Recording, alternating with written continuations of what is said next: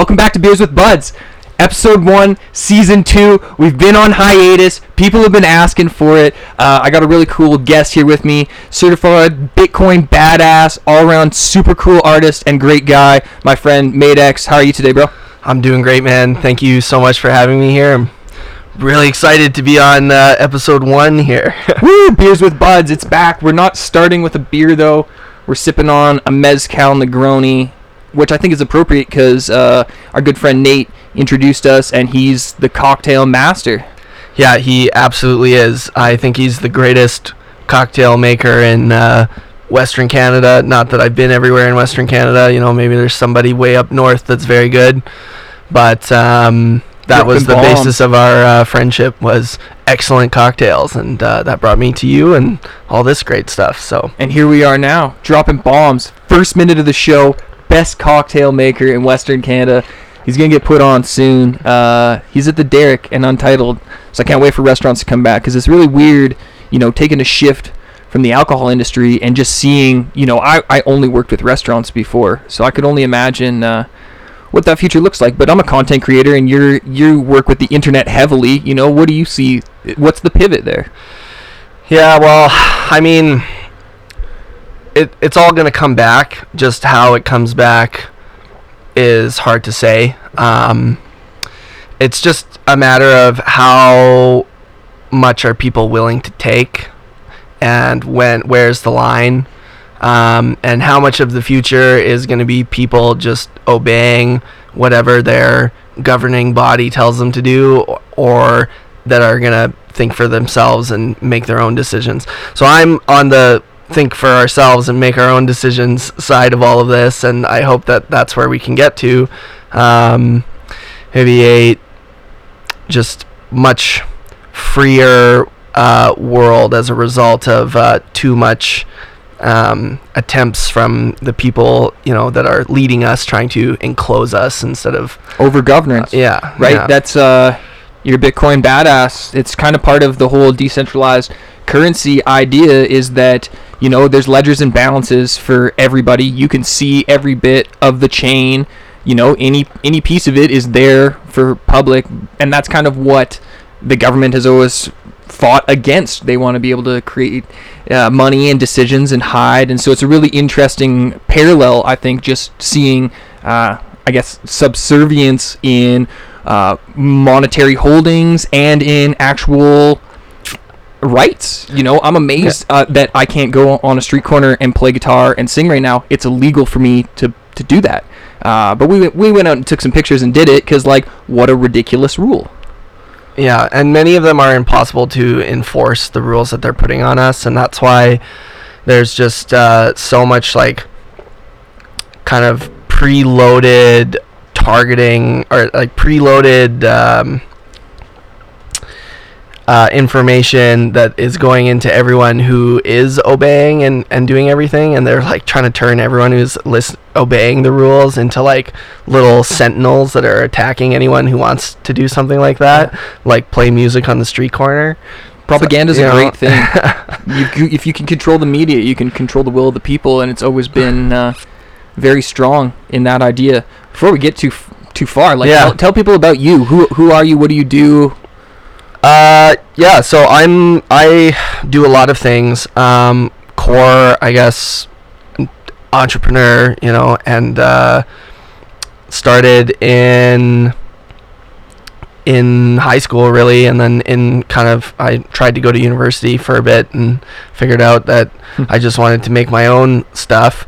Um, but uh, yeah, it's been a long and winding road. But right now, I've, I've been involved heavily in Bitcoin since 2016 as full-time work, and um, with kind of first getting introduced to it in 2013.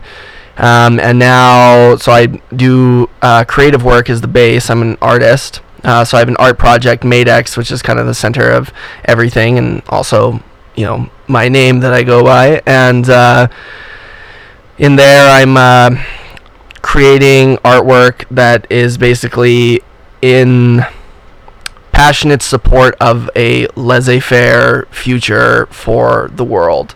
Um, and that obviously ties into Bitcoin, one of the most uh, freedom enabling inventions that has ever come across or, or ever been created and um, so with that i do creative work marketing and branding work for bull bitcoin which is a canadian bitcoin payment processing company and we do uh, on ramp and off ramp uh, bitcoin sales so you can buy Bitcoin through us, and you can also pay any bill that exists in Canada uh, using our system with Bitcoin um, without the payee knowing that uh, you've used Bitcoin.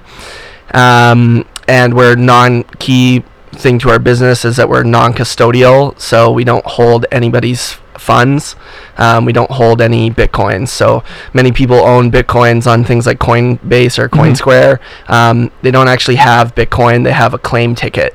To, Okay. They have like a login to CoinSquare or to uh, Coinbase, But they're not holding. but the, they don't coins. actually have the the real coins. They're in escrow almost. Yeah, e- exactly. Like think about it like like coat check is the best way. It's like Gotcha. you either have your coat. So with our business, you always have your coat, uh, or you're checking your coat, getting a claim ticket, and then when you need your coat, you better hope the coat's there. Right, and that's like wearing your wallet, right? Like I see you wear your Bitcoin wallet for lack I don't know the technical term for it, but like I do know from back in the day, like if you're wearing your wallet, you can you actually control it, but everybody else is conned into the app. I don't know if the app is a con. I don't own I don't for the record, I have zero dollars of any cryptocurrency, but I love the trends and I love watching and I love seeing how feverish people are to like have something even though they won't really do the research, right? Like you said, Coinbase is coat check, but there is millions of people that don't understand that concept. Yeah, and it, I mean it. Pretty much like your expertise in Bitcoin is only dictated by years. Okay. Um, and you just see what happens over time, and then that's like unfortunately you have to learn through pain. Right. Um, the first time you lose money due to a custodial event, as in you trusted a third party to hold your assets, Mm.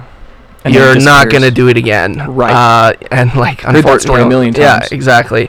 Um, what I wear around my neck i- isn't actually a Bitcoin wallet. Um, it is, but uh, there's no there's no Bitcoin in in this one. Um, it's it's a like a USB chip that is a bearer bond, uh, legal tender. Um, Bitcoin wallet. So it's a single-use Bitcoin wallet um, that you can load up for a trustless transaction of any amount. Um, so, for example, if you were uh, buying a pickup truck and it was thirty thousand, you'd put thirty thousand worth of Bitcoin onto this chip.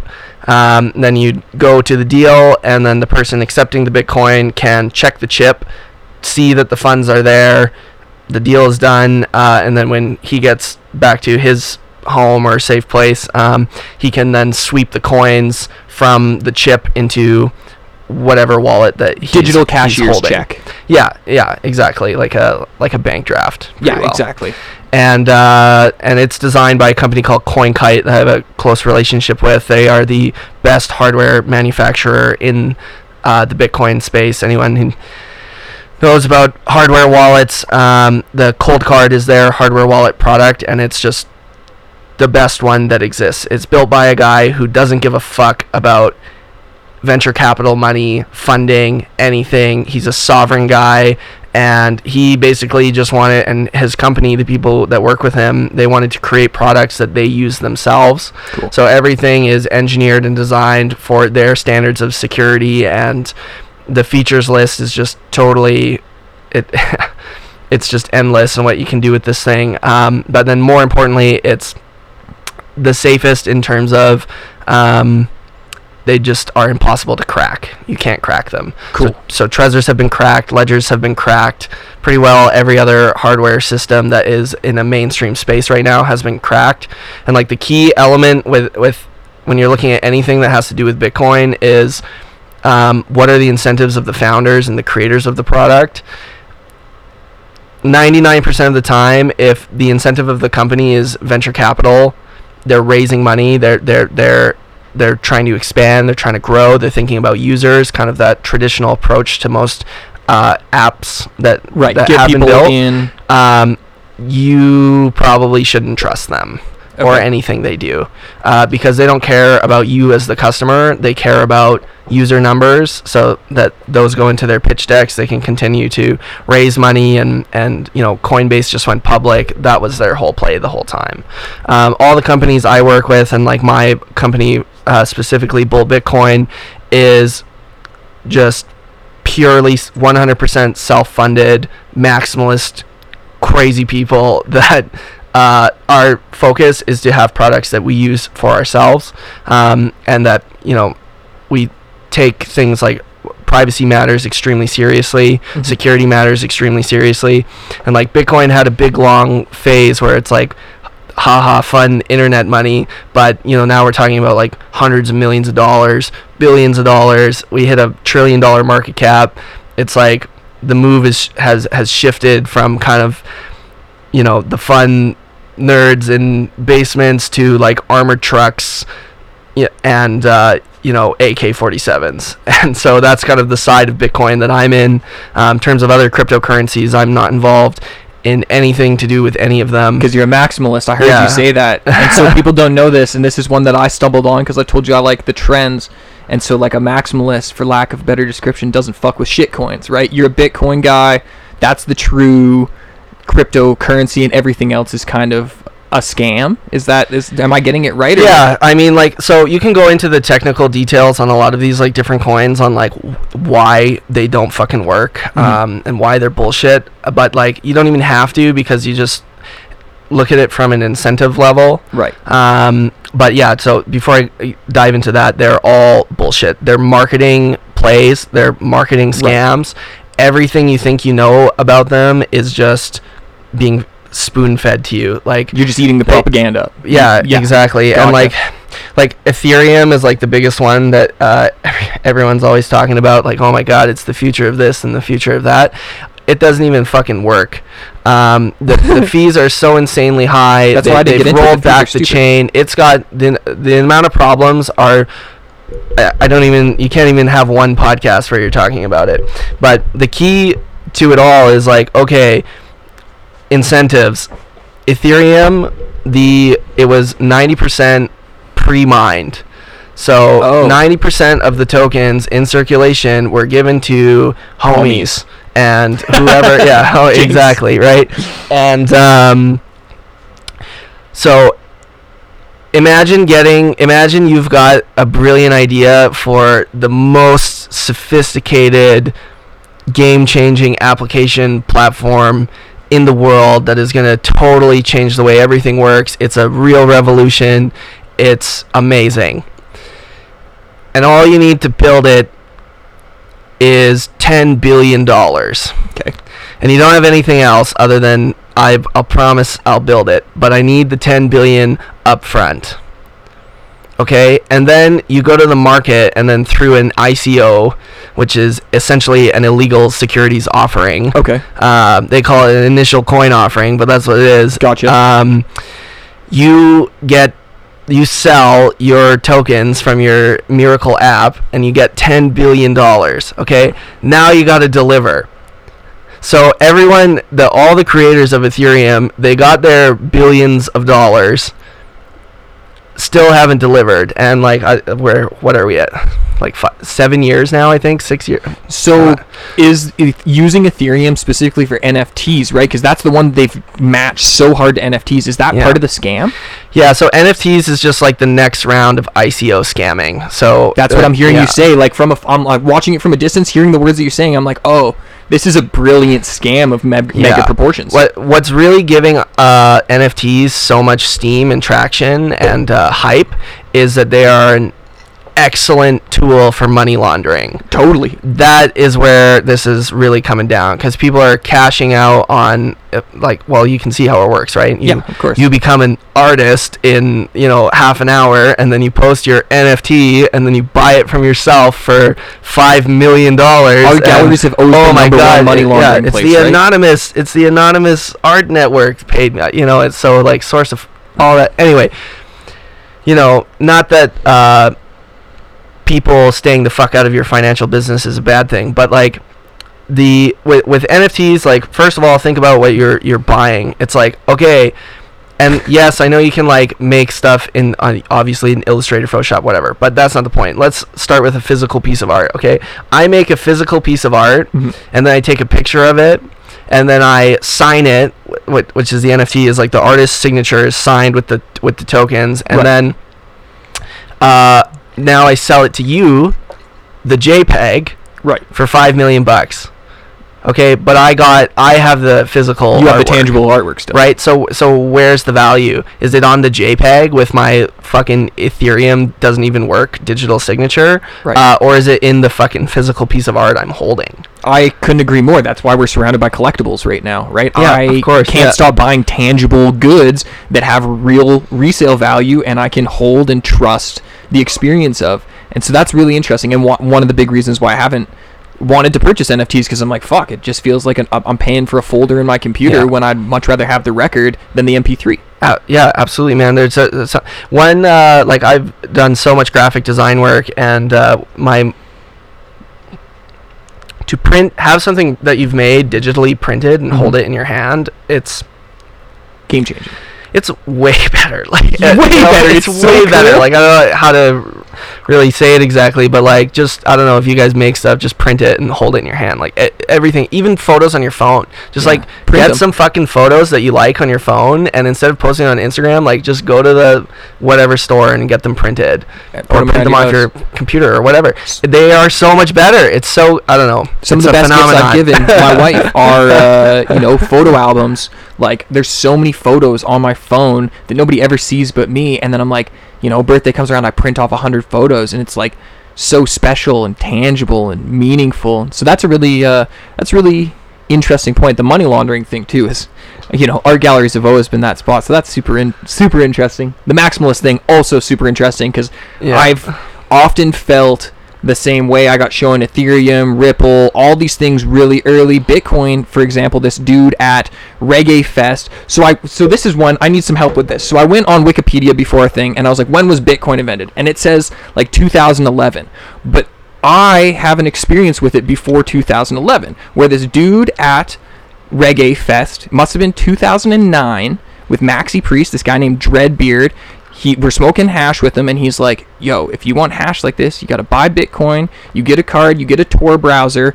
This is how you do it." Told me the whole conspiracy of like the Navy SEALs Yeah, yeah. made this, but now they can't control it, and this is how you buy great drugs and weapons online. And I would have been 14 years old, so I'm born in '93. So yeah, 2007, and I went to the mall. I got a card. I bought coin. I bought $114 of hash from BudMail.com. And, Yeah. I, and I've s- told this story on Instagram, and people are like, "Holy shit, I used BudMail too!" Yeah, like that's yeah, when I yeah. bought Bitcoin. But I'm super confused why Wikipedia says that coin Bitcoin wasn't invented till 2012. Uh, I don't know what the date is on Wikipedia, but um, the Genesis block launched. So the first block of code in Bitcoin launched on January third, two thousand nine. So Okay. it was uh, immediately after the housing crisis. Um, Man, what did I buy? I know I bought Bitcoin with a credit card on a Tor yeah, browser. you, uh, you all of that sound like I mean, so took like it probably would have been like closer to 2010 that that would have been happening. Um, I'm not super clear on like how quickly things accelerated, but uh, like for example, the one of the partners in my company was uh, acquiring bitcoins in 2010, 2011 right. um, and that's where like the kind of like really like OG money comes from, obviously. 'cause, like Those coins I bought were 54 cents a piece. Yeah, yeah, and that that's pretty low pricing. Um, yeah, it, and it leaked out of the like the whole thing is obviously like fuck the state, libertarian based, right? Like Love um. A huge problem with anyone like on it, like man, there's just so much to talk about when you're talking about Bitcoin. But like one thing I'll say, like it, it's I don't know anybody who knows as much as you. Yeah. So this is why I've been so interested. Okay, interested. well then we'll we'll hit it. I, you just direct me if you want to go off of Bitcoin for I will, a while. Then I will, yeah, yeah, okay. yeah. So um, like, okay, the first thing and why Bitcoin is such a fuck around for people is like, okay, what is money? And like most people don't even fucking know what money is. It's a piece of paper, even to start. Yeah, and but and then like into like okay, but like what is it? Like what? Why? why are you Reserve, taking? right? Yeah. What is but this that's transaction? that's like even down into the core. Like so that that's like stuff that's happening right now and how money has been has been changed and used and Right. but like um you got you pretty to understand Bitcoin, you pretty much have to like understand uh, why glass beads were used in Africa as currency, Right. right? Why um, the seashells were once used as currency. You know, it was goats at some point in some places, right? It's like um, The glass world has art units. There's actually this currency that's worth tangible dollars or whatever, but they're measured in AUs, art units, and it's specific pieces of glass that. oh, people use in trade. interesting. That's pretty Yeah. cool. I'd, I'd love to look at stuff like I'll- that. I'll show you one. Physical things like that are pretty pretty awesome. So um, But that's such a yeah. That's the only time I'd ever seen it, and now you've sparked my imagination Yeah. so far.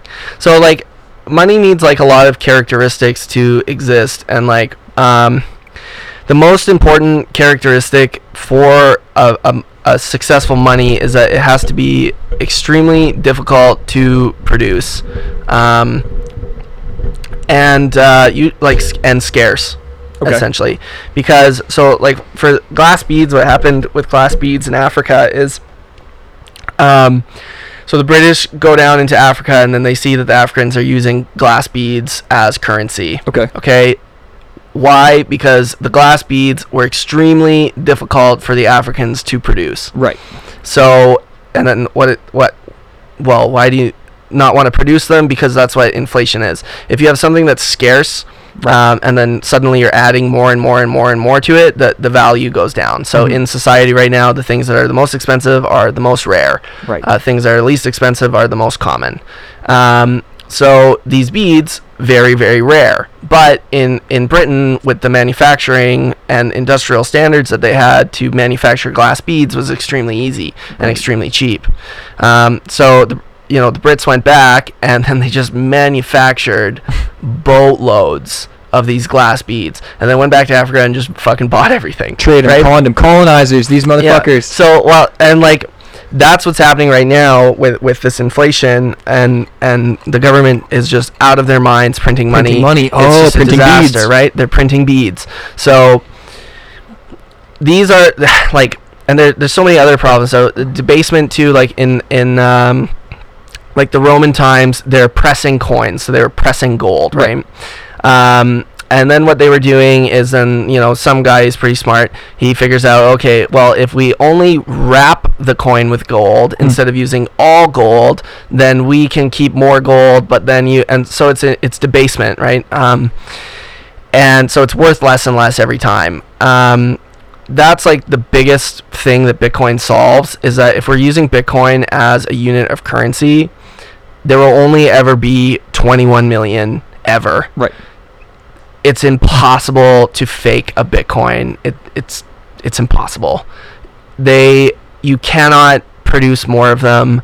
Uh, and there will only ever be that amount. So basically, the entire world economy will eventually fit into those 21 million coins. So then people are like, "Oh, well, I can't afford a Bitcoin. One is too expensive." Well, the, the each Bitcoin is infinitely divisible. So you can have 0.1 of a Bitcoin, 0.001, Tiny zero- all the way. Right now, it's to eight decimal places. That can move and and and shift um, as required. Um, and so it all the value is just going to fit into these units of account. And the key thing is that nobody can ever fuck with them. Um, and then like going back, so like gold, gold is basically a good way, good starting point if you study gold to understand um, Bitcoin because gold, like money is not what we use as money is not decided by a governing body um, or or anybody. It, it's emergent. Uh, so whatever everybody agrees on just over time eventually becomes what we use so that happened Hmm. with gold gold it's extremely extremely energy intensive and very difficult to mine gold the inflation rate i think is like 1.8% every year if then um, and so gold uh, you can't fake it right you Mhm. can if you're doing a serious gold transaction they can figure out if it's real gold or not Right.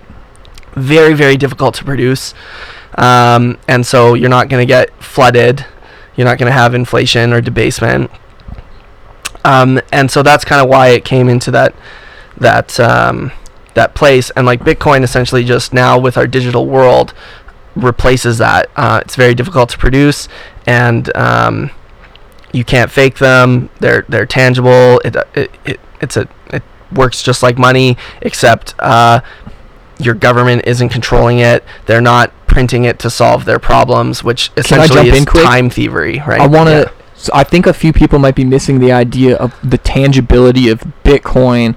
I had my aha moment, but it doesn't make that much sense. Can you explain the tangibility of Bitcoin and how you like actually facilitate that? Okay, yeah. So, uh, so like, it's kind of hard to wrap your head around again. Like, it, and luckily we have like digital banks now. Like, Right. if if digital bank accounts didn't exist, it'd probably be even harder for people to grasp. But like, when you own Bitcoin, you don't actually have anything other than uh, access to a position on the Bitcoin ledger, which is in the sky. Right. In the cloud. Uh, yeah. So um, you are just it. It's kind of like, I guess, fuck. What's a if all the gold in the world was in one central bank. Mhm. And then when we are doing transactions, I say, okay, move X amount of gold from my section of the safe to Andrew's section of the safe right. um, and then that central bank uh, does that and then the central bank is just moving gold around all day in that like core system In their safe. but now that like core system isn't physical isn't centralized it is just in the sky. Is there any right like a lot of people see the shit coins and think there's like malintent right pumping up scams whatever. Is there any of that uh, ever that floats around the back of bitcoin people said Uh, well, I mean, like, so, yeah, I'm sure, like, that we have big bag holders right now that could sell coins and affect the market, and the, there, you know, there's a lot of stuff that could be done to try, like, for example, Elon Musk, um, right just last yesterday or last night said that, oh, uh, we're not totally, I can't believe his comment. Um, I so and that's another whole like I said it's a tough topic because it's literally like infinite information.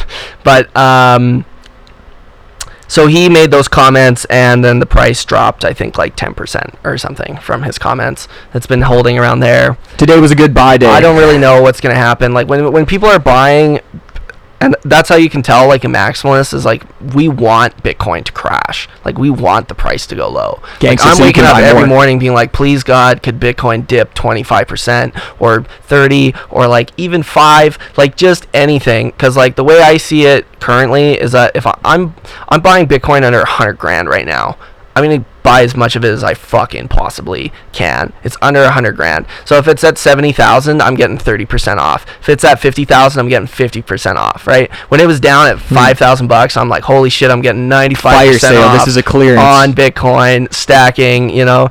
And uh, that's when you really start to get it is like you want the price to go down so you can get more because you just realize this is going up forever. right to the moon these are This all those H O D L E R like the hodler Yeah, and hod- to the hodl, moon yeah. that's that's this Hodl. concept Hodl's got to, uh, so so hodl. The origin of that is pretty funny. This guy just got uh, super smat. You can probably Google this like hodl. Um, uh, like Bitcoin forum post or something, you'll find it. But anyway, this guy and he had uh, his icon was um, uh, the guy from Army of Darkness, uh, Bruce something. I don't. You know who I'm talking about? not Anyway, at all okay. but that's okay So uh, from um, Evil Dead, that that Okay. guy. Anyway, and he's just fucking shit faced drinking whiskey, and he just writes this whole thing, and like Bitcoin's like I don't know, like ten bucks or something at the time, okay and he's like. Uh, all you guys are like doing all this fancy trading shit and like you're buying and doing moving it and he's like fuck all that. I'm just gonna buy the bitcoin and i'm just never gonna sell it. And he's like i'm holding the bitcoin forever. I'm gonna hold it till it you know. But he was so wasted that he was spelling hold wrong every time, every time, okay. and so and then that and then you know like one of those miracle things where like uh, hold on for dear life is what it what somebody put the words to it but it was literally just him wasted being like i'm just buying and holding my bitcoin. Like Love but uh, yeah no that's the mentality like um the okay, you can get into all like people like me probably won't exist forever because to you don't have to understand as intensely as I do anything to do with Bitcoin uh, to benefit from it. Totally. Um, right? Like at the end of the day, it's just fucking money in a bank. You're in the business right. of coin, but a lot of people are bankers, and most of us are naive to what money actually is. So Yeah, and like you don't even have to learn any of that stuff. Does it really matter? I mean, like probably most people don't even know that like the Bank of Canada exists and they just print money for us. It's kind of they just kind of don't really know where it comes from. Um, all that matters really is just like if you want to be ahead on something and the way the world's going, like just buy some. And like you don't have to fucking remortgage your house or do whatever, you know, but like get whatever you can afford. If Whatever you that's can a afford thousand bucks, if that's ten thousand bucks, if that's a hundred bucks, like just get some. get a little and bit. like so you're in the game. make make sure it's properly protected and like the risk the risk is not owning it. so if I wanted to buy 50 bucks today, right? I don't know. Like I told you, I got zero dollars in crypto. Yep. If I want to buy fifty dollars of Bitcoin, what would I do? Like I honestly have no fucking idea. Right. Well, because I'm here, we would we would I would just show you what to do. But I guess for anyone trying to figure it out, um, with so if you're in Canada, Bull Bitcoin is our company, and our minimum is 25. So you can buy 25 bucks of Bitcoin. Cool. Okay. Sick. Um, you sign up, and if you're buying 25 bucks, there's no KYC or anything. You just have to kind of create an account. Um, What's the KYC? Oh, that's like you got to put your driver's license and your address. Oh, yeah, your it's like it's called Know Your Client. So Gotcha. it's like it's all anti-money laundering stuff. Um, gotcha. But uh, yeah, so you can just easily, quickly sign up, uh, and you can either wire us, um, or you can send. We offer e-transfer now, Cool. um, and you can buy the coins, and then they get sent to you. I'm buying some um, coin from you today, by the way. Yeah, we'll we'll We're line it it. up, man. I'll show you how to do it do it properly. I'm tired of telling people I got zero dollars in the game. I want to tell them I got 50 bucks in the game. Oh yeah, man. Well, that's how it starts. Like, look, like I, so when I first got into this, um, if you had ten thousand bitcoins plus, like, you were balling. I spent You know? $114 to Bud Mail at 54 cents a coin. Yeah. It might not have been Bitcoin, but like, let's just say it was. Yeah, yeah, yeah. That's a- it's a lot, man, right? And then, uh, and then like life goes on, and then like like the first coins I looked at were seventy bucks. right. Right. Awesome. And then like life goes on, Mhm. and then now if you have a thousand coins, like Mhm. you're fucking rich. Right. right? And then you know life goes on, and then if you had a hundred coins, you were fucking rich, right? Right. And like now, if you have fucking ten coins, like that's half a million bucks in Canadian dollars. It's a lot of money. You have ten, and like this is just gonna be the trend that like keeps happening, and like when people get all, Just like the sneakers. yeah, it's like Bitcoin is a long-term play. It's not. It's not about buying Bitcoin and then you're gonna be rich in six months or you know, uh, like a year. It it's like I I don't even look really at the price.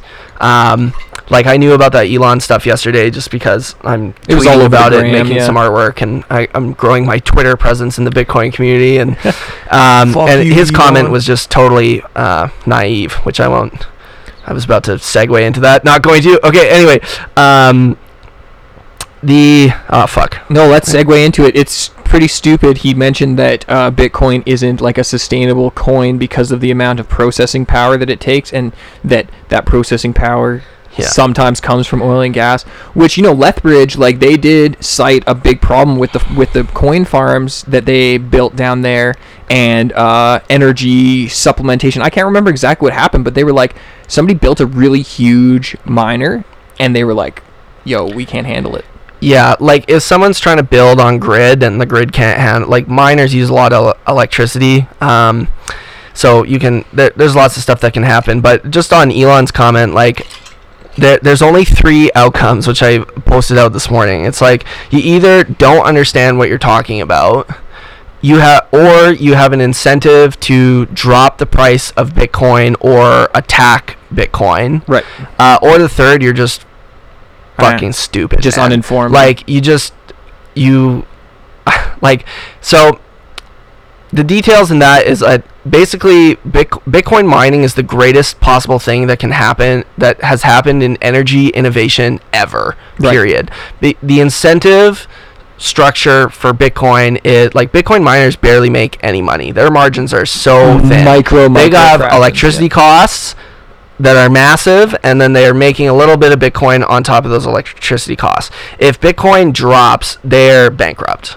Uh, that's like what so i'm fortunate enough to get involved in a mining project where um, in like when bitcoin was in 2019 2020 around 5000 bucks for a really long time it was just one mining company after another going bankrupt and then all this hardware the, these mining machines are up for sale and they're you know the price of the bitcoin miner is what the raw material is worth Right. Exactly. It's cost. so uh, a good friend of mine, he jumped on that. He bought, you know, a whole As much as he could, shitload yeah. of miners at like, you know, he maybe paid like, I don't know, nothing, like like on the ten bucks, like for each one of these things, right? Now Bitcoin price pops back up, then people are looking at mining, and then, you know, uh, now all of a sudden they're worth like a thousand bucks each. So it's like a pretty fucking good deal for him. But like the the point is is that when you're a miner, you want your electricity to be as cheap as fucking possible. So literally the business of the Bitcoin miner is not mining Bitcoin, it's how do we get the electricity cost Hmm. to nothing. How do we get it as low as possible? Because every cent you pay for electricity takes away from your Bitcoin profits.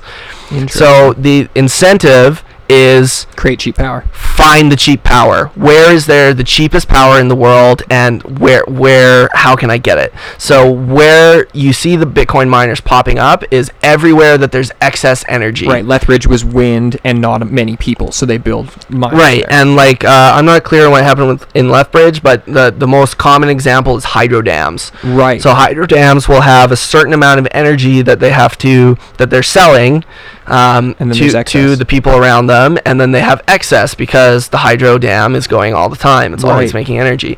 So everywhere that there's big hydro dams, you start finding Bitcoin miners. Um, what's happening in Alberta right now, and that that company that I'm involved in, we're um, building portable Bitcoin mining units that are going out to a uh, gas f- flare sites. So Ah. when when so right now Where there's cheap power. gas is being flared. Right. Um, so you know when you're when you're you have when you when you make oil and gas, you have oil and then you have natural gas. Um, in, in most cases, uh, they just take the oil and the gas is just burned.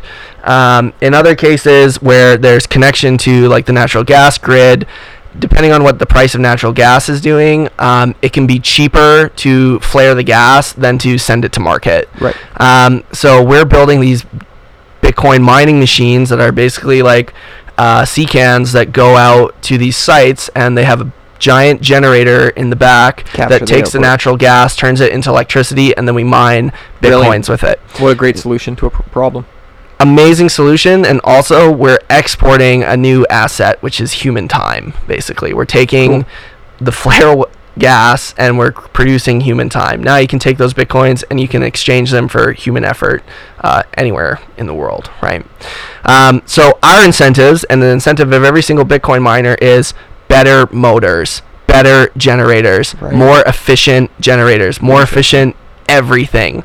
Um, the so if you're attacking Bitcoin at, that it there's it's screwing up the environment, you're just missing that that action is, has a clear is plot. happening and coming and so it's like who is going to build the efficiencies that will then the inventions that are incentivized by the production of bitcoins then spread out into every other mechanical functioning motor uh, or system that we have out there um, and then uh, and then you know and then if Elon had paid any attention on top of that, even at in 2019 there was a r- report that it was I think like 71 point almost 72 percent of all energy being used to process the Bitcoin network um, was renewable. The sustainable energy. Hydro, geothermal are the biggest ones because it's the it's the cheapest, is the, the most cheapest power. excess, right? It's just like the high the geothermal stuff is just 24/7 365. Yeah. Same with the hydro. Found where it is. Um, move to it. So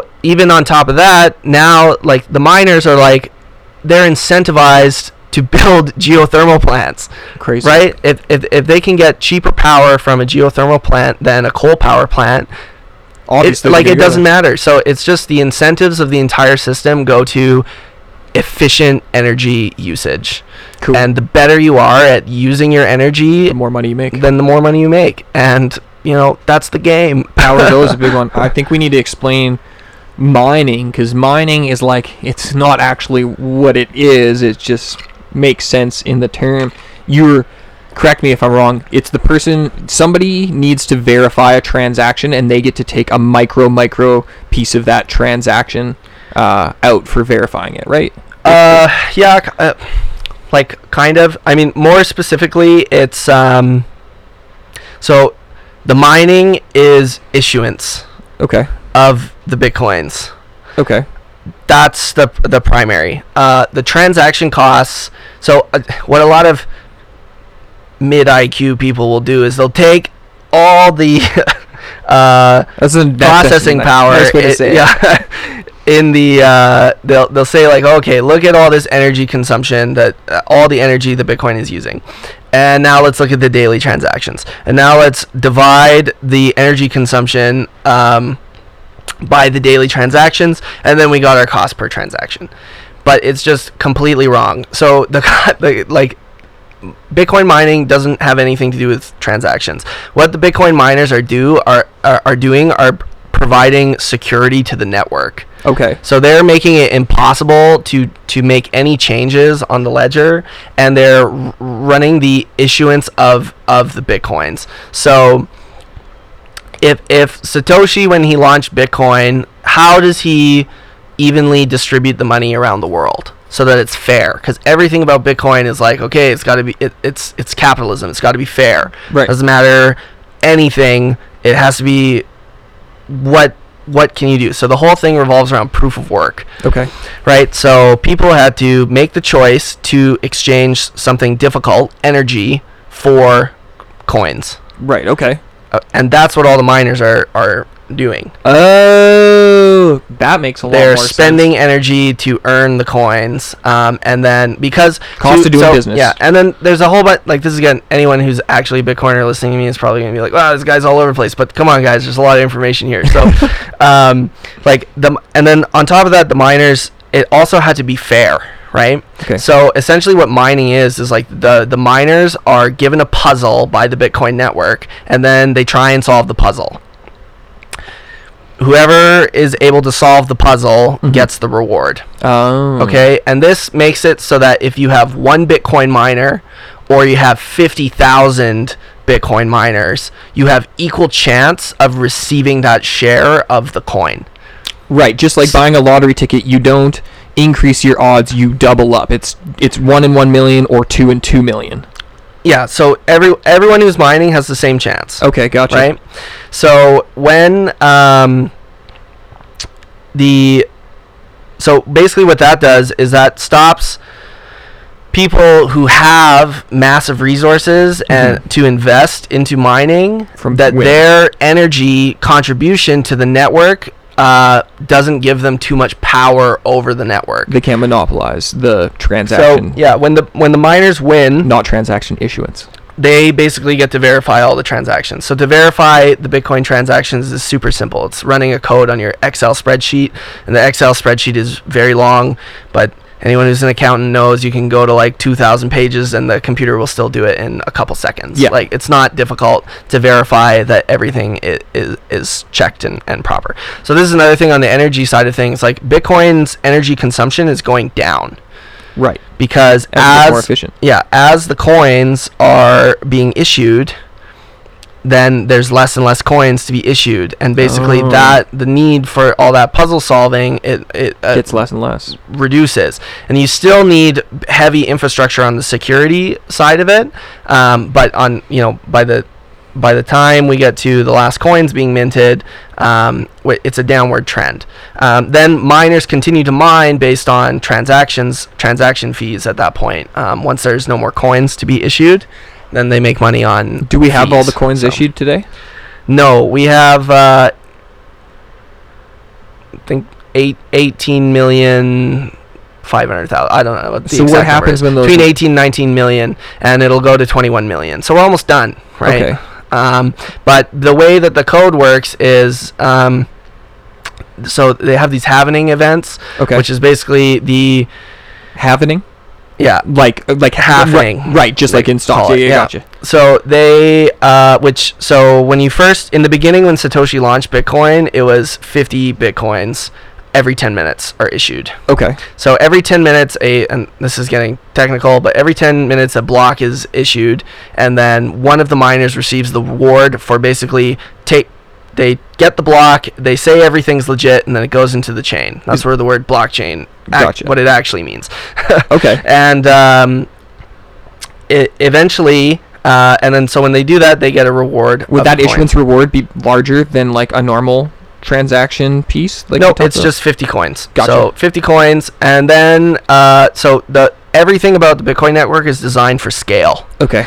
So the more computers you have running the network, then it becomes easier to solve the puzzles. So then they have to reduce basically the amount that, that that's coming through. So the um so that so that essentially that the computer if we plugged in every computer on earth into this thing that it wouldn't break the system. The system self adjusts to the inputs.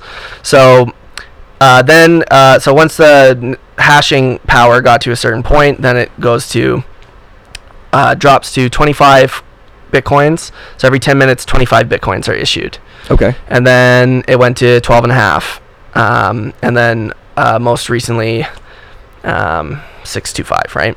Okay. So, and that keeps going. So as the mining network gains more and more power, ensuring its security, um, the rewards get reduced more and more. And it's all kind of, and then Huh. and then if miners unplug from the network and they stop mining, and people, s- then the rewards go back up. So it could, it probably never happen, but in theory, if people were stop stopped mining, um, then it can climb back up, and it could go back to 12 and a half coins, back to 25. Uh, back Do to back to 50 do it all runs on incentive it's like why am i trade what am i doing why am i trading my hard-earned electricity for this i better be getting something Do you think a government would ever make mining illegal so that they could monopolize it and make that reward back i mean up? they made gold illegal once right they made uh, Right. they made booze legal. you Weed know was illegal for the- a long time. their greatest success recently Hmm. is they made cocaine illegal um, so anyone who is worried about the government's actions in terms of making things illegal just look at how uh, well it worked for cocaine yeah. So it's possible. the The government will definitely be. I think the next huge attack, and why it was so annoying what happened with Elon, like the big attack on Bitcoin, is climate for sure. Um, that's to be the attack, and it's like just like everything else that is like a, a a point of beef now in people's lives. It's just like if you take the time to actually understand what you're talking about, you're going to realize that like, hold on, there's a puppet pulling some strings There's here. a, yeah, there's a lot more to this than the small pieces that you're being fed. yeah. Right. I'm gonna open this So- bottle of wine, Oh yeah, let's do it for sure. Yeah. and I won't get into any other hardcore politics because No worries. as I think about all the lines that are drawn in the sand today. Where's my cork? yeah, it's a it's it's a risky place, but I think it's gonna it's gonna pop back where uh, conversations can be free again. I don't know. It's now all happening in private, right? It's just like when when they made booze illegal, it just all went into the speakeasies, right? And so now they've made uh, hanging out with your family illegal. It's like where you know, Where's the line? well, I think they've always made critical conversation illegal, right? You look at any large underground movement that seems so radical that was based in so much sense, fairness, and equal opportunity yeah. that now seems so sensible, yet like, you know, um, not that uh, Leninism Yeah. or Marxism worked, but like these are places that started underground, uh, MLK's movement, Yeah, even you know I- anyone that's touted as a hero or a villain.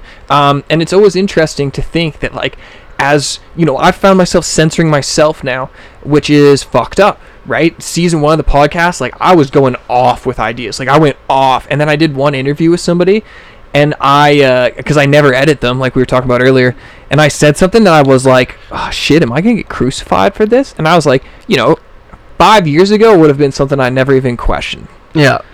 And then today I'm like, shit, is this gonna fuck up my personal image? Like, what what is the perception that people are gonna see? There's no like hate or anything in my in my heart here, but like, what are other people gonna perceive it it's as? all being used, man. Like I, it, yeah, it's tough. But I, I think right now that like the the, like you went to school here, right? So like Born in school raised. we learned we went through the same eras. So what did we learn about like political spectrum? It was like, okay, you got the Nazis on the right, and then you got the communists on the left.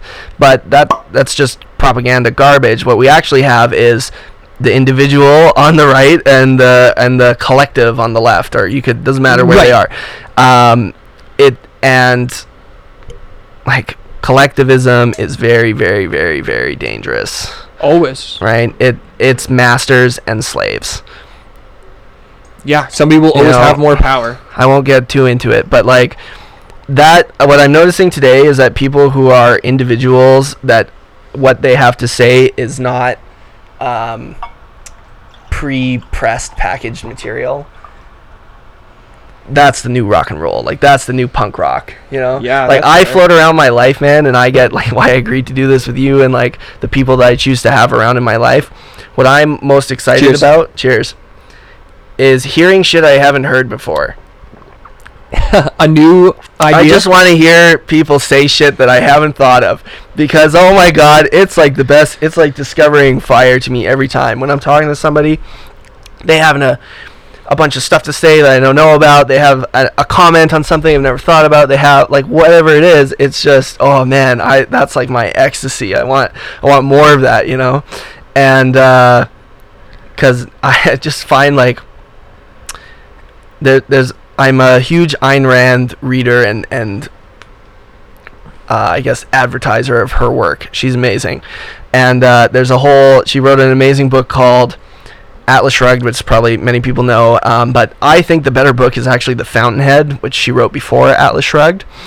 And uh, there's a lot. There's one great segment in it where she there's one character in the book that's trying to have a conversation with another and it's kind of like everything that the other character has to say sh- the girl is just like yes like i i read that in the paper this morning as well you know it's like Yeah. yes I saw that movie too like yes i like you know it's like everything they had to say was just like pre-packaged canned material mundane crap, small talk.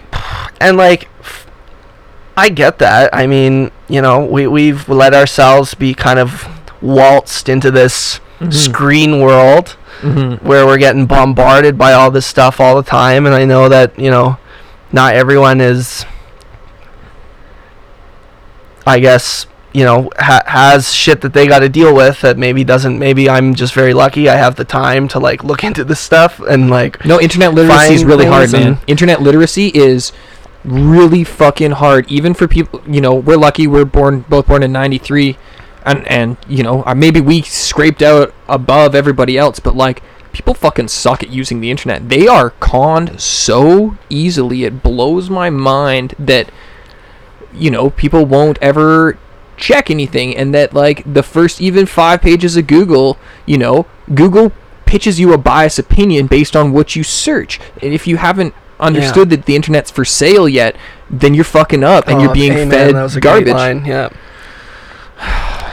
yeah. So I, but yeah, I went through like a big phase where I was like, oh my god, I like, what is happening? And I read a book recently. Um, that well, not super recently. everything pre everything uh like pre covid it feels like recently for me uh, That's it's like fair. it's like this big gap but anyway uh called um the sovereign individual okay i've heard of this one haven't read it and like again like all the politicking doesn't matter what's happening right now is like we are in an existing in an era of nation states. Right. Giant massive Nation government entities that are just sucking leeching the wealth and prosperity of the citizens. Mhm. why do the nation states exist? Because it's the most efficient way to extract wealth from The the people, population. of course. Right? If you're the almighty ruling king and you're you know they've tried this many times they're like okay we're gonna what we need you to do is give me half of everything you make.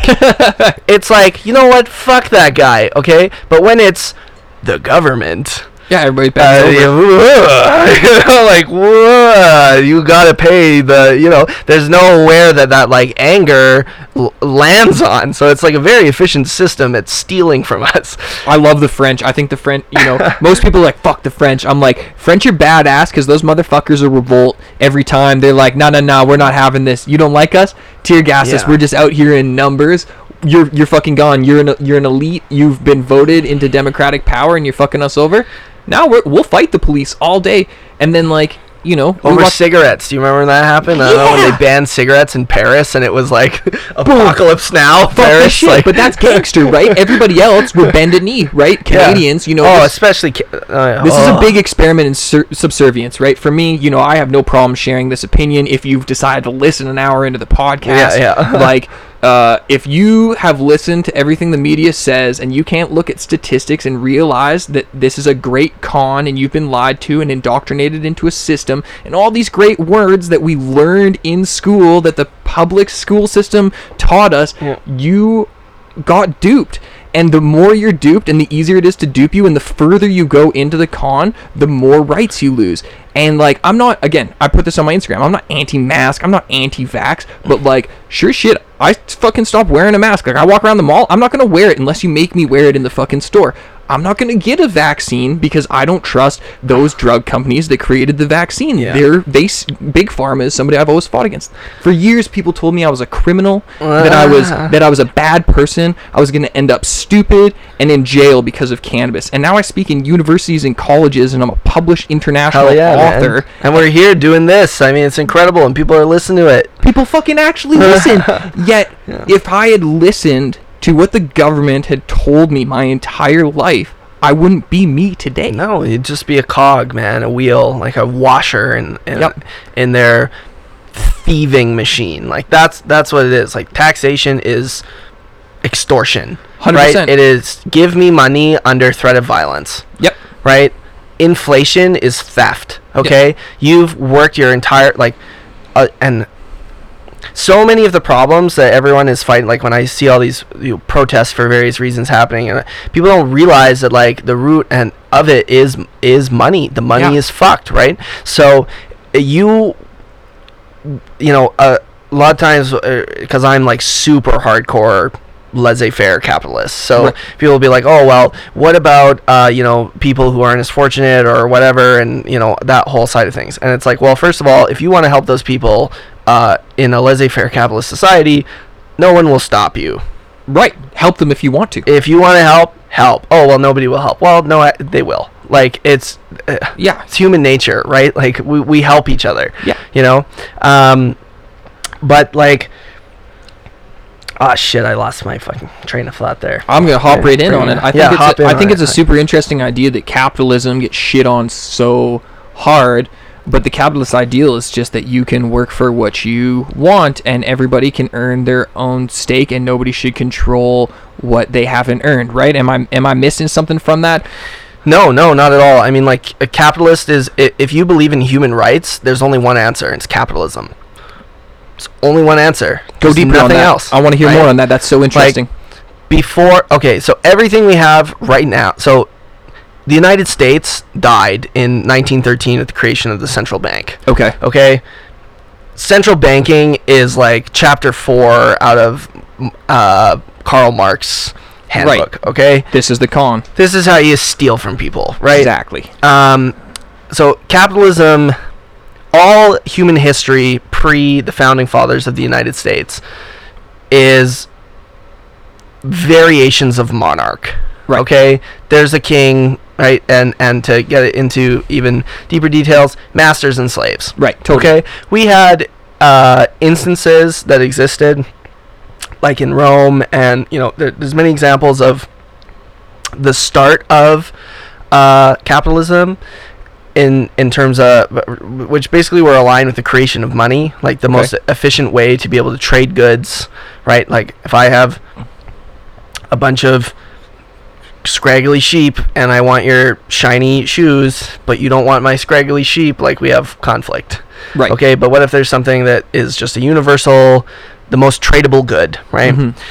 So money starts. Anyway, cut cut to all this stuff. It's all masters and slaves. Today, what we have is just like democracy is just communism with extra steps. Yeah, It- it's totally. all an illusion. If you think voting is gonna change Anything. a fucking thing, you are just drinking the Kool Aid, man. Like this, it is a fucking scam.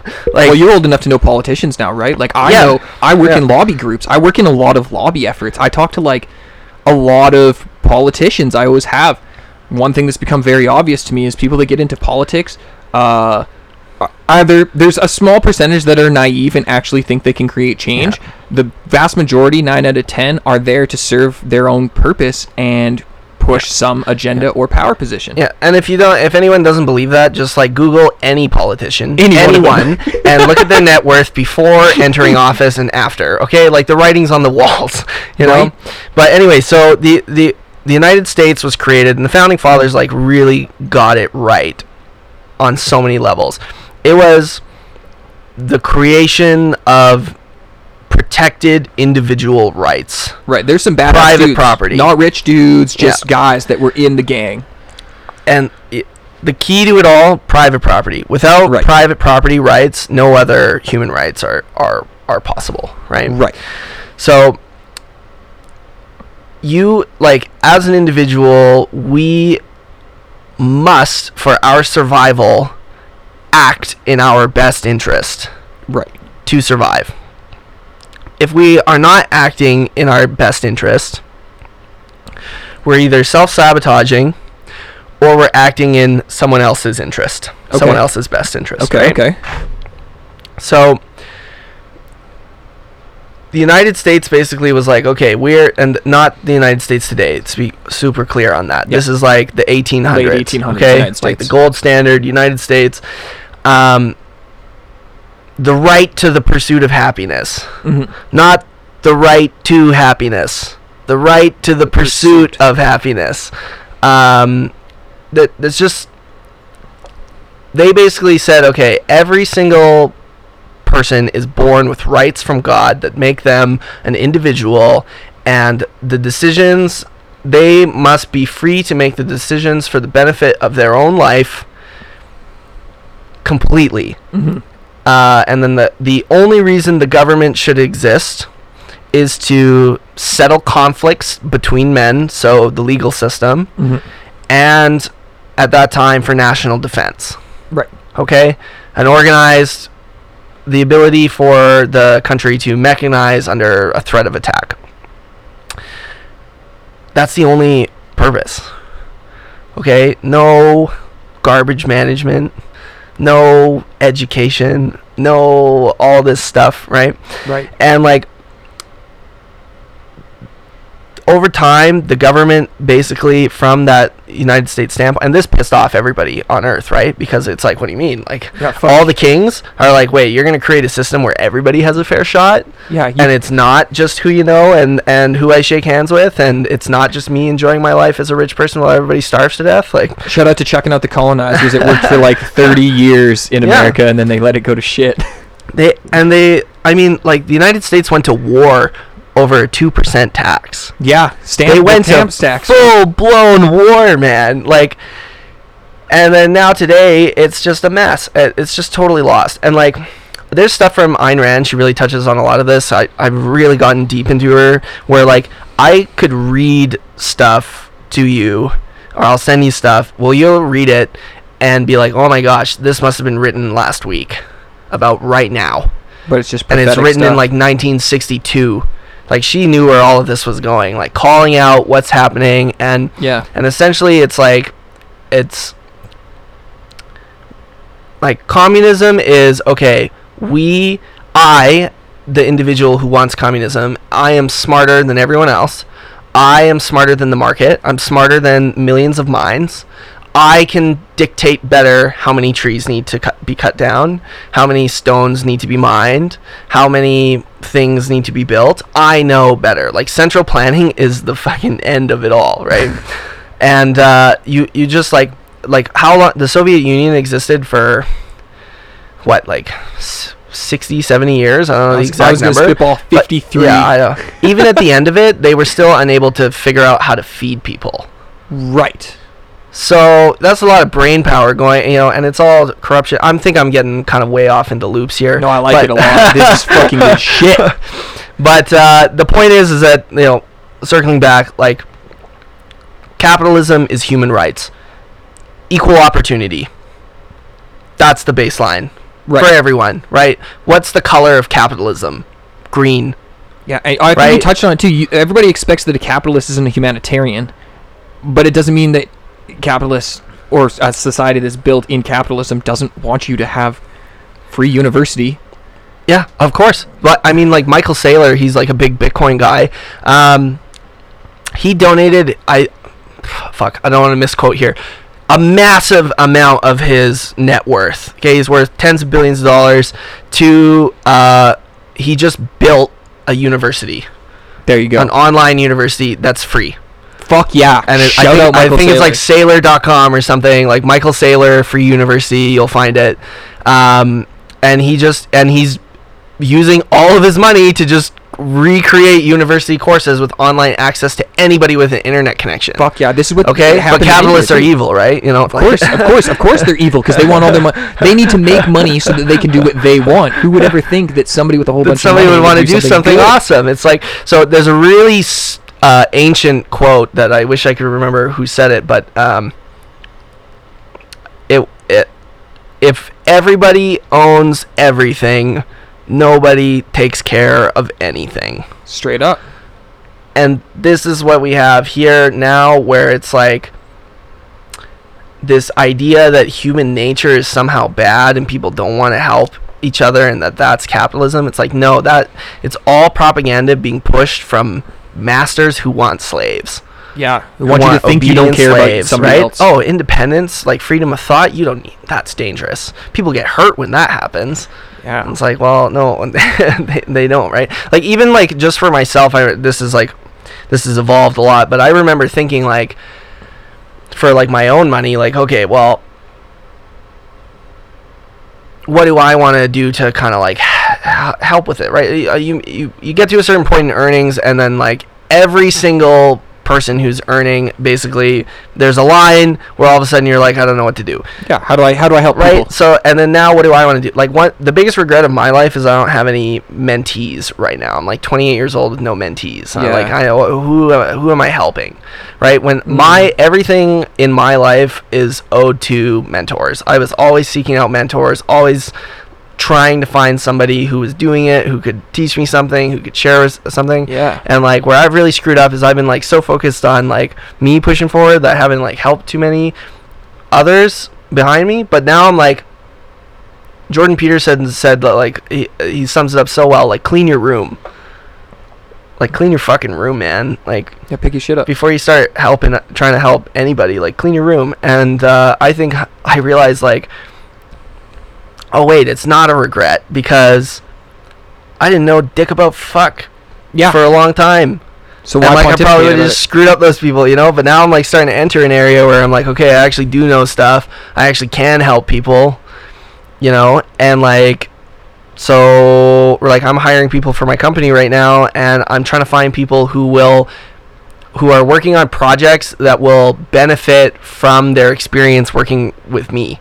Cool. That's like a cool way to find an employee. Yeah, that's what I want. I want someone who's going to help me with what I need, Mhm. and then when they are no longer working for me, are going to be like, "Holy shit, I got all this knowledge from Madex, and I'm able to apply it to my own journey." You know that's cool. My dad has been an entrepreneur for a long time, and he talks about uh, a lot of the the nerds that he worked with in the early '90s, because he does digital healthcare records and multiple layers of security. And as you talk about all these things, I'm like, wow, he probably should have sold his security into fucking uh, Bitcoin systems. And I'm gonna have actually set him up with you.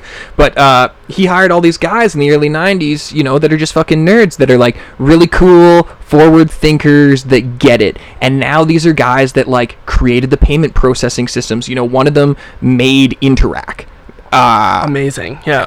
right and now that's now that's somebody who was a mentor mentee relationship and now going forward it's like that's a great person to to just help unabashedly and and and know and as you say this i'm like man i wonder if i have any mentees i talk to a lot of people and i try and help people as much as i can every day but i wonder if any of them even consider me like that.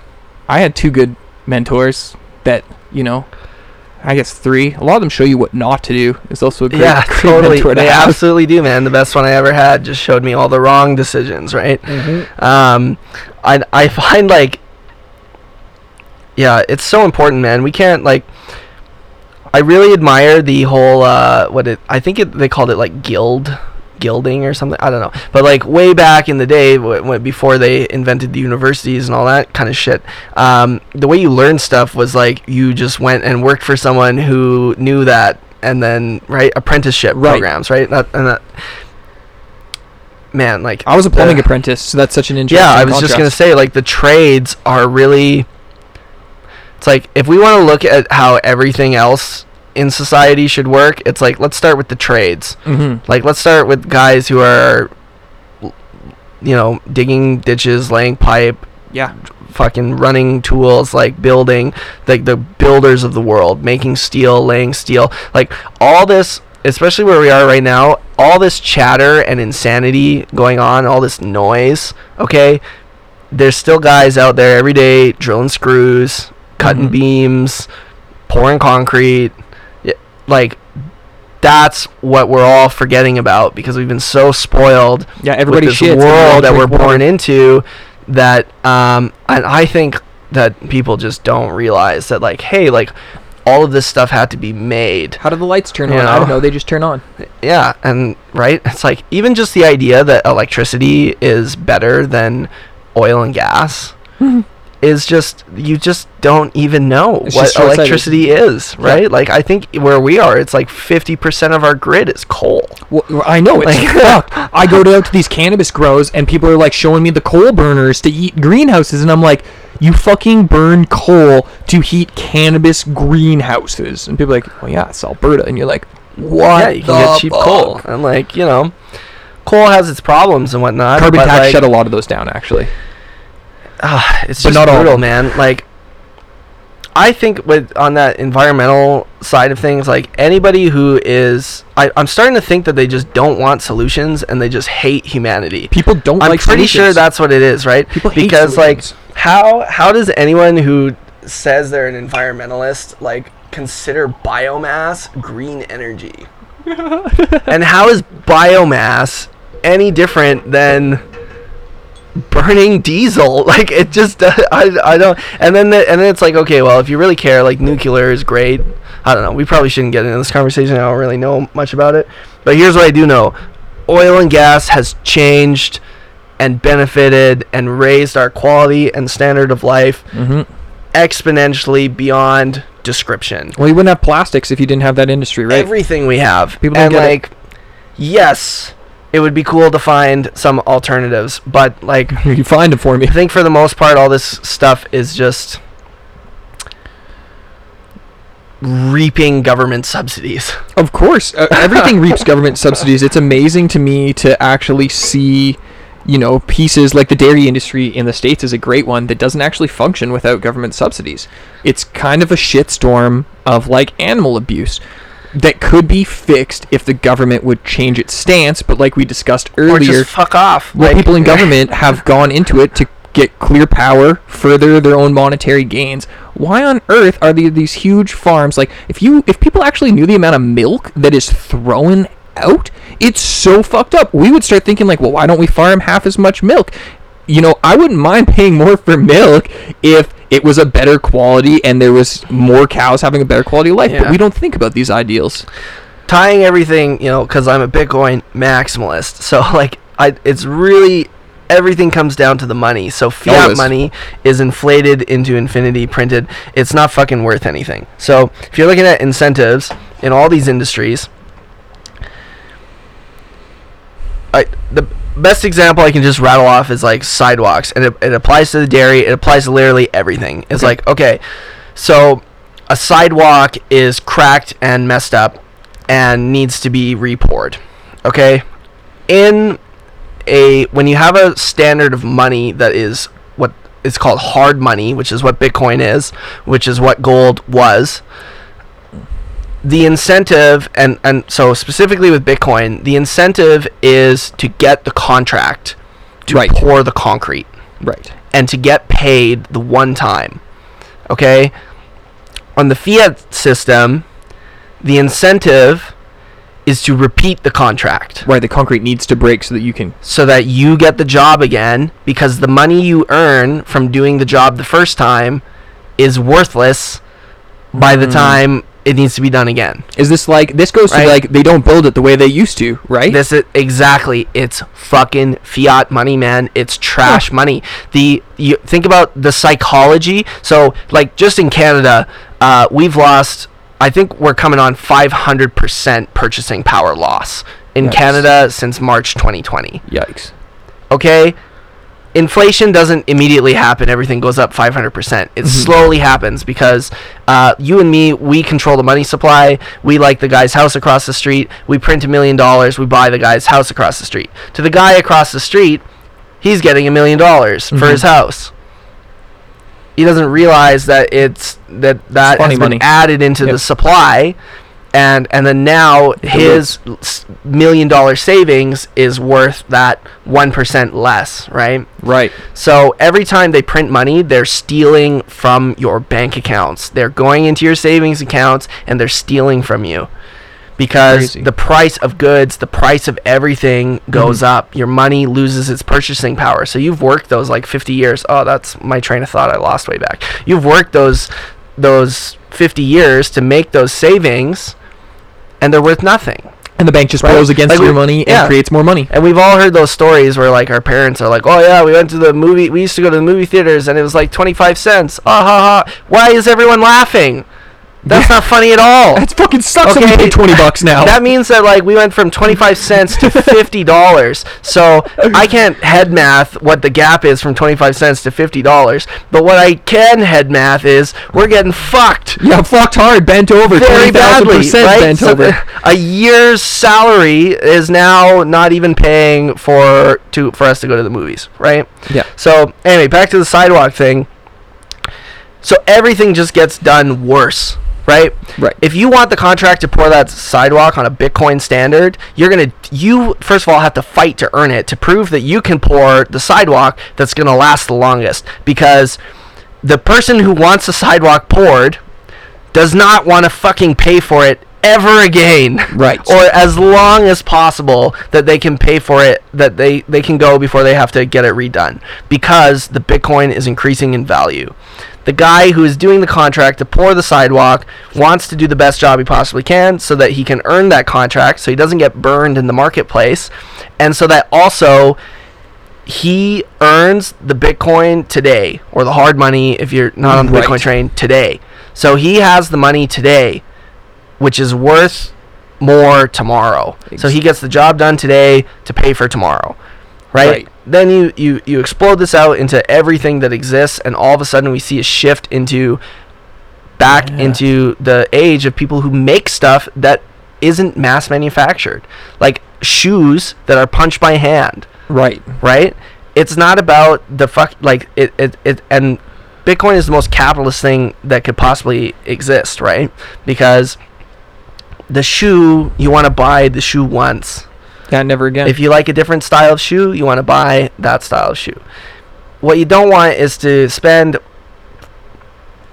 five hundred dollars on a pair of shoes and they're fucked in a year right. or five like you want a pair of shoes you buy it once you know and so this psychology then just like riddles into everything and then like where it really starts to hit you is in savings so my psychology has been totally changed by bitcoin in terms of the way i spend Okay. so i will avoid spending money as much as possible right it, Okay. it changes my psychology to do i need this Oh, Do I wish was actually you, need man. this? I just blow money on stupid shit all the oh time. man you get on the bitcoin train it'll change the wiring of your brain Okay. right? You like because you'll buy a bunch of stupid shit, and the Bitcoin swings a hundred percent increase in value, and then Mhm. you're like, oh my god.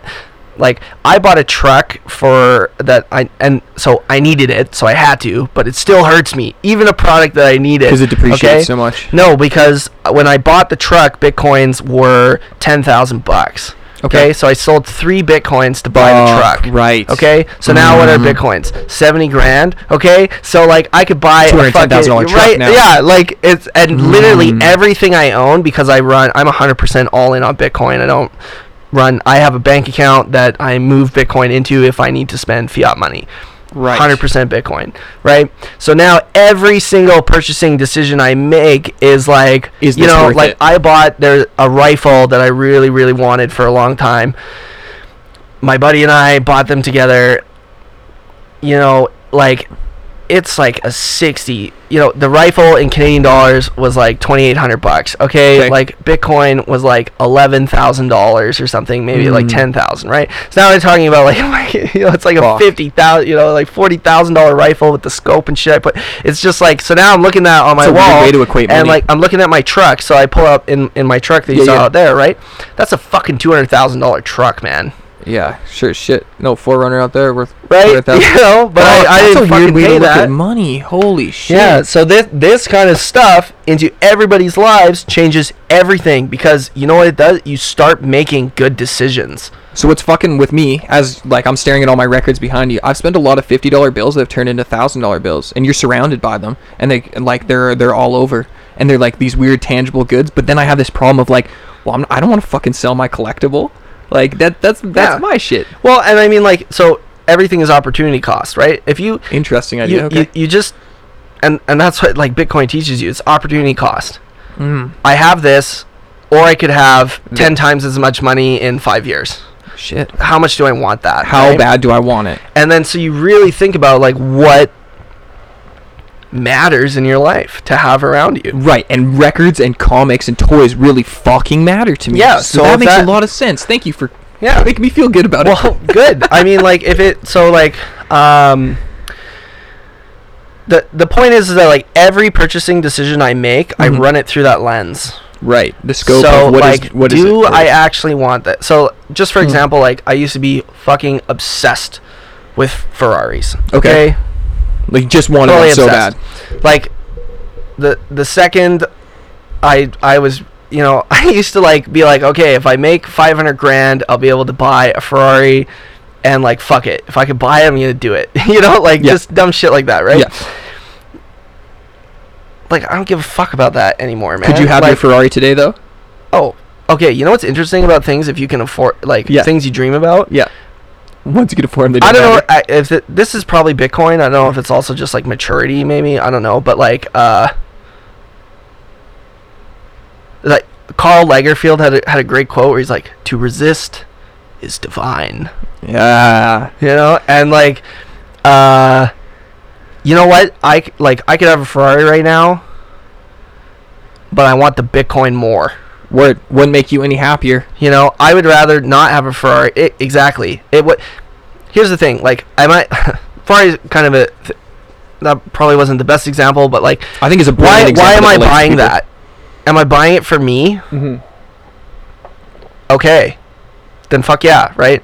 Like, the only way I can justify buying a Ferrari now, and like, my life is engineered around Madex, is like, okay, I'm gonna buy a fucking 488, and I'm gonna Paint it. cut it up. Sick. I'm gonna modify it. I'm gonna make it the craziest fucking thing. And instead of doing a painting over the next six months, I'm gonna build this Madex Ferrari 488. Cool. Okay, there. Because now it's like, okay, I got the Ferrari which I wanted. It it's fucking awesome. It's custom one of one. It's like a painting. It's branded Madex. Like my goal for Madex is like designer brand. Like That's Saint fuck you Laurent. art. That's some sick Fuck you art, right? man. So now that's a purchase that makes sense to me, and then but then even then I still have to weigh it against opportunity cost on Right, Bitcoin, obviously. right? Do I do this Ferrari project now, or do I build a fifteen thousand square foot Oh. mansion out of nothing but glass and iron beams in three years instead? Shit. So Because you have to yeah. weigh it against Bitcoin because gotta- everything, every dollar you have is in Bitcoin. and like you know buying- that it's a discount right now. Like if Yeah. everybody doesn't remember at this point, it's under 100k. You're just buying it at a discount. Yeah. The best thing it did is like have me I used to be like uh, as I'm sure every man goes through is like kind of like an insecurity against like other guys who have wealth already, Of course. you know, and um like the pursuit of wealth is super important because like it it does change everything. It does make your life way better. Mhm. Um, but like the real if if you're not if you're not making, creating or like living the life you want, then it doesn't matter at all, right? Complacency is where Uh, mediocrity yeah. goes to die. Yeah, that yeah, that was a great great line from you. Like and like everyone's just got to watch out for that. Like like get fucking rich, but just make sure when you get there that like you've got something to do. Yeah. Right? right? Everybody wants a Lambo or a Ferrari, a Rolly, uh, you know, a mansion, but like what happens if you get it? What what on what happens if you get it? How many of those lottery shows do you watch where people go and buy all the shit they always dreamed of and they have fucking nothing and they're lonely? yeah. Like what matters to me, man, is that like at the end of it all that I I kind of like I think that uh, we repeat it as in like I think that like we you and I and everyone else has existed before Uh, yeah, Um, I agree. and will exist again. Like not us in terms of like our consciousness, our life experience, like all that kind of stuff. But I mean like the character, Yeah. right? So like for me, it was Kanye West is the reason I am everything today, pretty much. Like Cool. Not not like I there people along the way, but like Kanye was essentially someone who was like he crushed it so like he just did it. Dude, Through you the know, Wire is one of the and- most epic tracks on earth Yeah. ever. Well, It's awesome. and um, like the po- it was like when I was in high school and Kanye West dropped Dark Twisted Fantasy. I was like, this is like with the video and every like I was like, this is the peak. This is like the apex of creative experience. You loved his creative genius there. I fucking hated it because he wasn't hard anymore. I was Oh, like, this yeah, yeah, yeah. soft Yeah. and baby So I wasn't in a rap for so long, man. So like that was my first kind of like segues into That's it. cool. Okay. But um, then I saw him. I I saw him live on the Life of Pablo tour, and it was Cool. just like, it just blew my mind. But anyway, the uh, so the point is, is that like, I feel I personally identify in a lot of ways with Kanye. Okay. Okay, so Kanye went out and he lived his life, and he became Kanye West. All right, that influenced me to go out and live my life and become Made X. All I want is that whoever is m- like me, whether it's with while I'm alive, well after I'm gone, whatever, that like, hey bro, you're not alone. I went through the same shit and I fucking did it, so you can do it too. Let's go. Respect. Full stop. Period. That's why you're on the fucking You know, podcast, like, man. That's everything you're feeling. I felt everything you've done. I've tried to do Mhm. everything you're working towards. I've tried to achieve. Like, and you know, hoping it's a huge success. I I feel pretty charged by God right now. I think like, if like a untimely death is probably the only thing in my way. If I like, Respect. you know. But No. I'm pretty like I'm going. There's no other option for me. And I hope some kids somewhere can hear that and just or or see what I'm doing. They might not even hear this podcast, but just like see something somewhere and be like, it's possible. I can fucking be me. I can be whoever I want to be, and there's nothing stopping me. I think it's really cool that uh, Kanye West is that person, especially. Uh, oh, what, what what was the album? Sorry, my dark, beautiful, twisted Yeah, fantasy. Yeah, Man, that was the moment where I started hating Kanye so much. I'm such a hardcore hip Oh, hop head. yeah, yeah, yeah. Well, So- that's fair. But I oft- uh, sometimes I used to I used to joke like I, I gauge people on uh, how much we're gonna be friends by like if I ask old Kanye or new Kanye, and Yeah. you go just like say old Kanye right away, like fuck you. But now I'm like, well, man, guy's a fucking genius, right? Like I'm I produce I, I, just my answer to that is all Kanye, man. Like, cause uh, all of it. Like, even I went back and listened to all his new shit, or I mean his old shit. I love every everything, man. Man, College Dropout is one of the best. It's in my top ten albums ever. It's incredible. Yeah, Oh, spiritual, man. fuck through the wire. I don't know if anybody. I listened to that song like three times yesterday. It was just so weird. Uh, Yeah. but I don't know. I never actually listened to like the shit that he's saying in between yeah, his verses. He's like, if you don't realize, like I have, you know, what's the first line? Uh, boost for breakfast, something for lunch. Yeah, yeah. He's literally drinking protein shakes, Yeah, and yeah, I the never thought about yeah, that. yeah, This guy's going so hard because he knows because music was given to him like by God. I said this in a in a interview recently. I was like, I think I think like God gave cannabis to me. I'm not religious at all. Yeah, But, yeah. like- but yeah. So just like to break that down, man. Like I, I wear a cross on my ear sometimes on my one ear pierce, Okay. and I wear a cross. Just because it's the closest symbol I find to like, but like, that's the Holy Ghost fire Okay. right that's like that when you're saying like god gave like i and you don't have to like i fully get that man because it's the same thing with me it's like this is not i think like religion was like created in the start as everything with humanity with like very good intentions to like help people and give like Yeah. visuals and and greatness to stuff and then as everything just eventually became corrupted Totally. right but like whether whether it's you know whether I don't even know what all the uh, right like Allah Buddha you know Well, the Hindus have, like, a million whatever, gods. or yeah like you know you could worship Greek gods whatever all that shit it's like here's the point you feel something that is Mhm. not of this earth Yeah. and like when it's fucking telling you and it's bringing you stuff and it's showing you the way like you better go Yeah, every it. time I've ignored that fire that heart You miss out. Not only miss out like horrific punishment you know it's like Yeah. all the problems like root from me being like okay what if i don't take those turns that i'm feeling and like my instinct and my gut to like do Mm-hmm. so anyway when you say god brought you cannabis like i feel that man like god it i i just use the word god because it's the one i like the best I, yeah, I agree. it's Any- like, it could have been you know- anything, but this is a divine. There was something that was greater than me that made me want to smoke weed behind that 7-Eleven when I was 13. I love it. Yeah, well, and and you made it. You you you did what you needed to do with it, man. It's like we figured it out. to some extent, I, I it's so interesting as I hear that idea. Right, you sit across me, and I'm like, you know, we've met a couple times, and I think you're so fucking cool and like successful in things that I think are really neat and niche industries, and like so many people look at me and tell me the same thing to me, and I'm like, nah, I'm just some fucking guy who like talks and like Yeah, yeah. does what he wants, and it's just. I don't know. I think I'm having an aha epiphany moment speaking out loud on a public forum right now. Yeah. I'm like, fuck, that's pretty cool.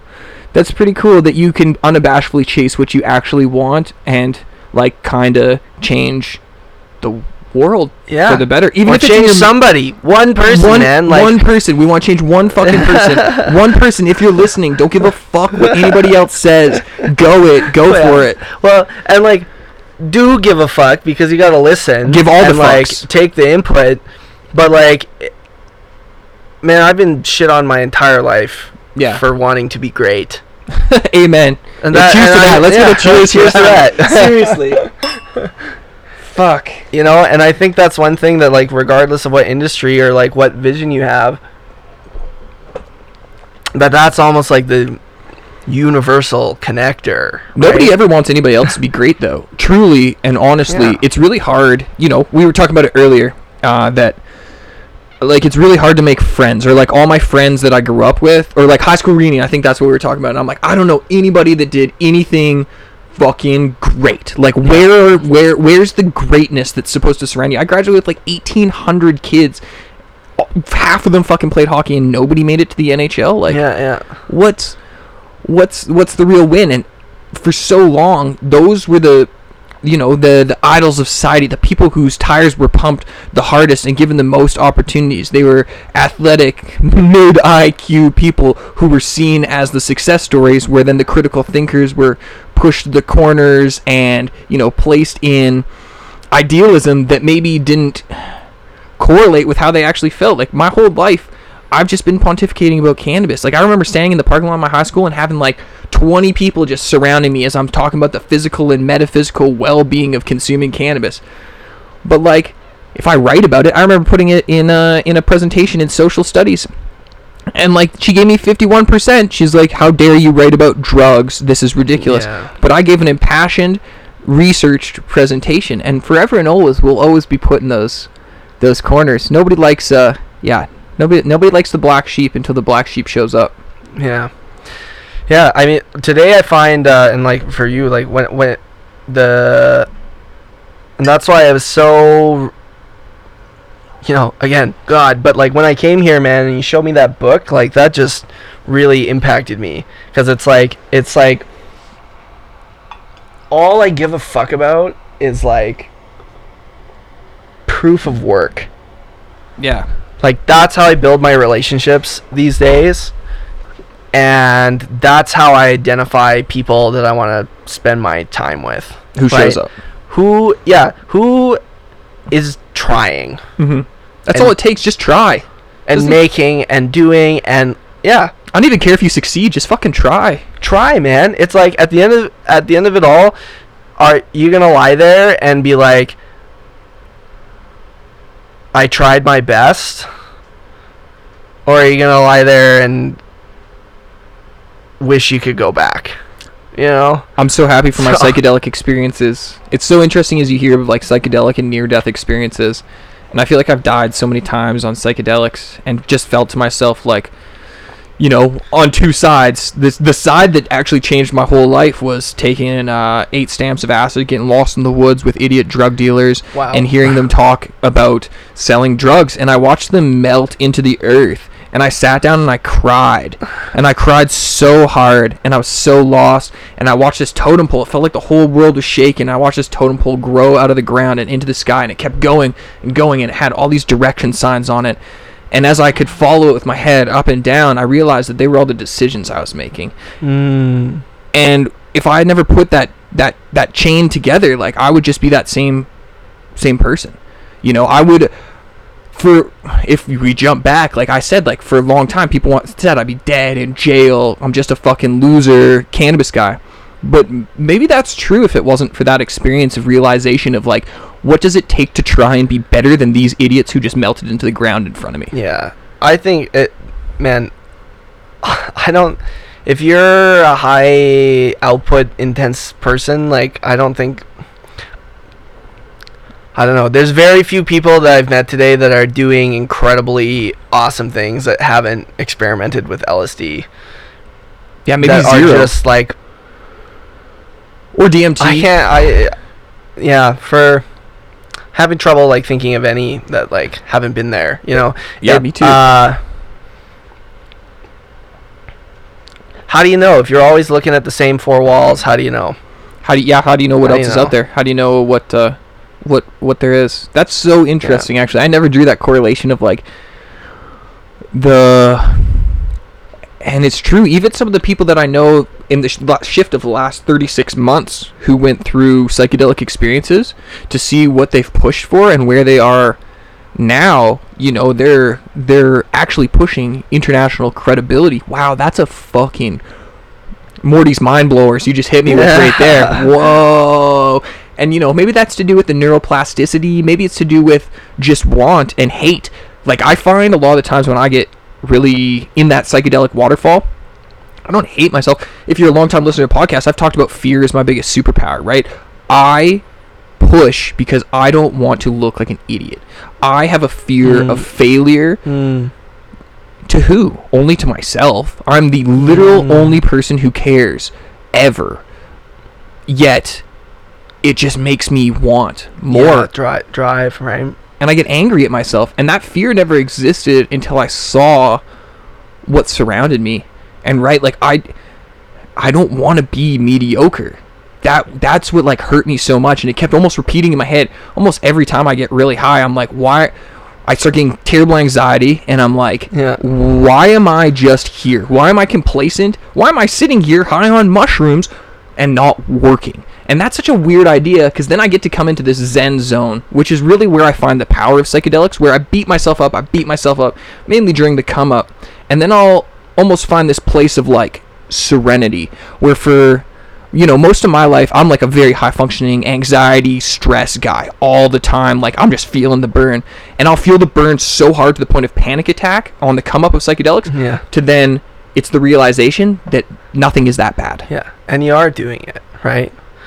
Every day. You are, right? Um, I yeah the Thanks. yeah well Nobody ever tells you that, honestly. They'll tell you, say congratulations, but they'll never tell you, like, way to show up. well yeah you are showing up. I mean man like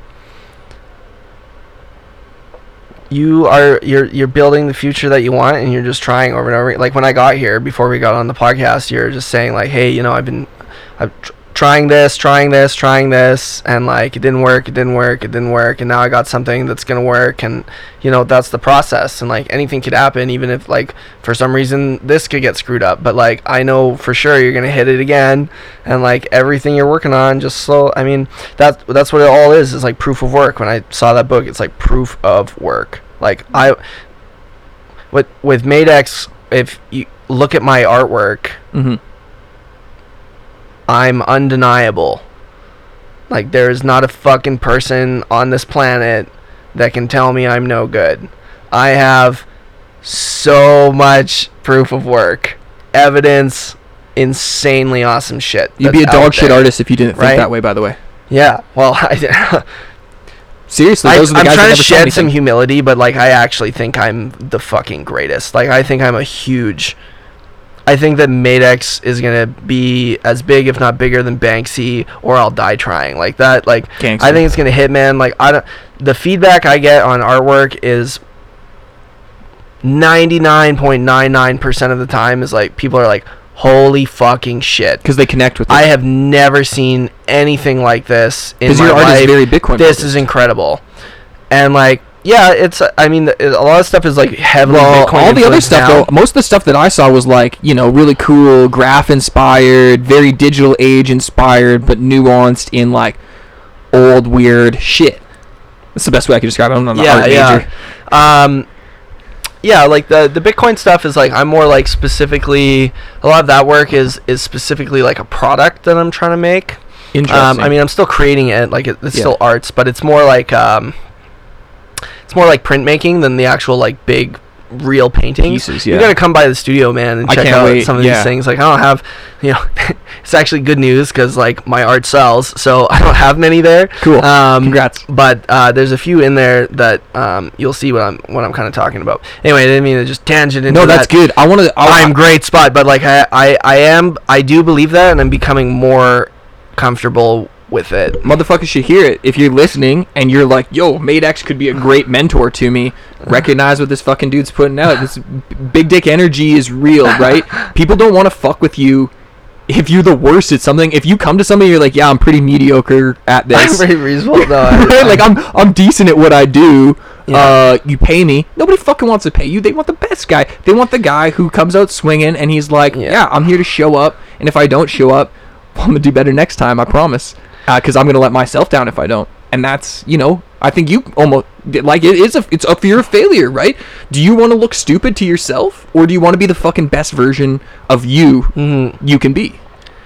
Yeah, I want to just keep keep pla- like even I think I when before we got on here I'm like I'm just gonna try and speak super freely and not think too much about what I'm saying because like in other I've done a couple other of these and like oh my god I'm being recorded like someone's gonna you know fact check what I'm saying or know more than me or what and now I'm just at this point where it's like whatever just try your best like just People just want to hear. do the best you can let's spin that back to internet literacy too, which is so fucking interesting.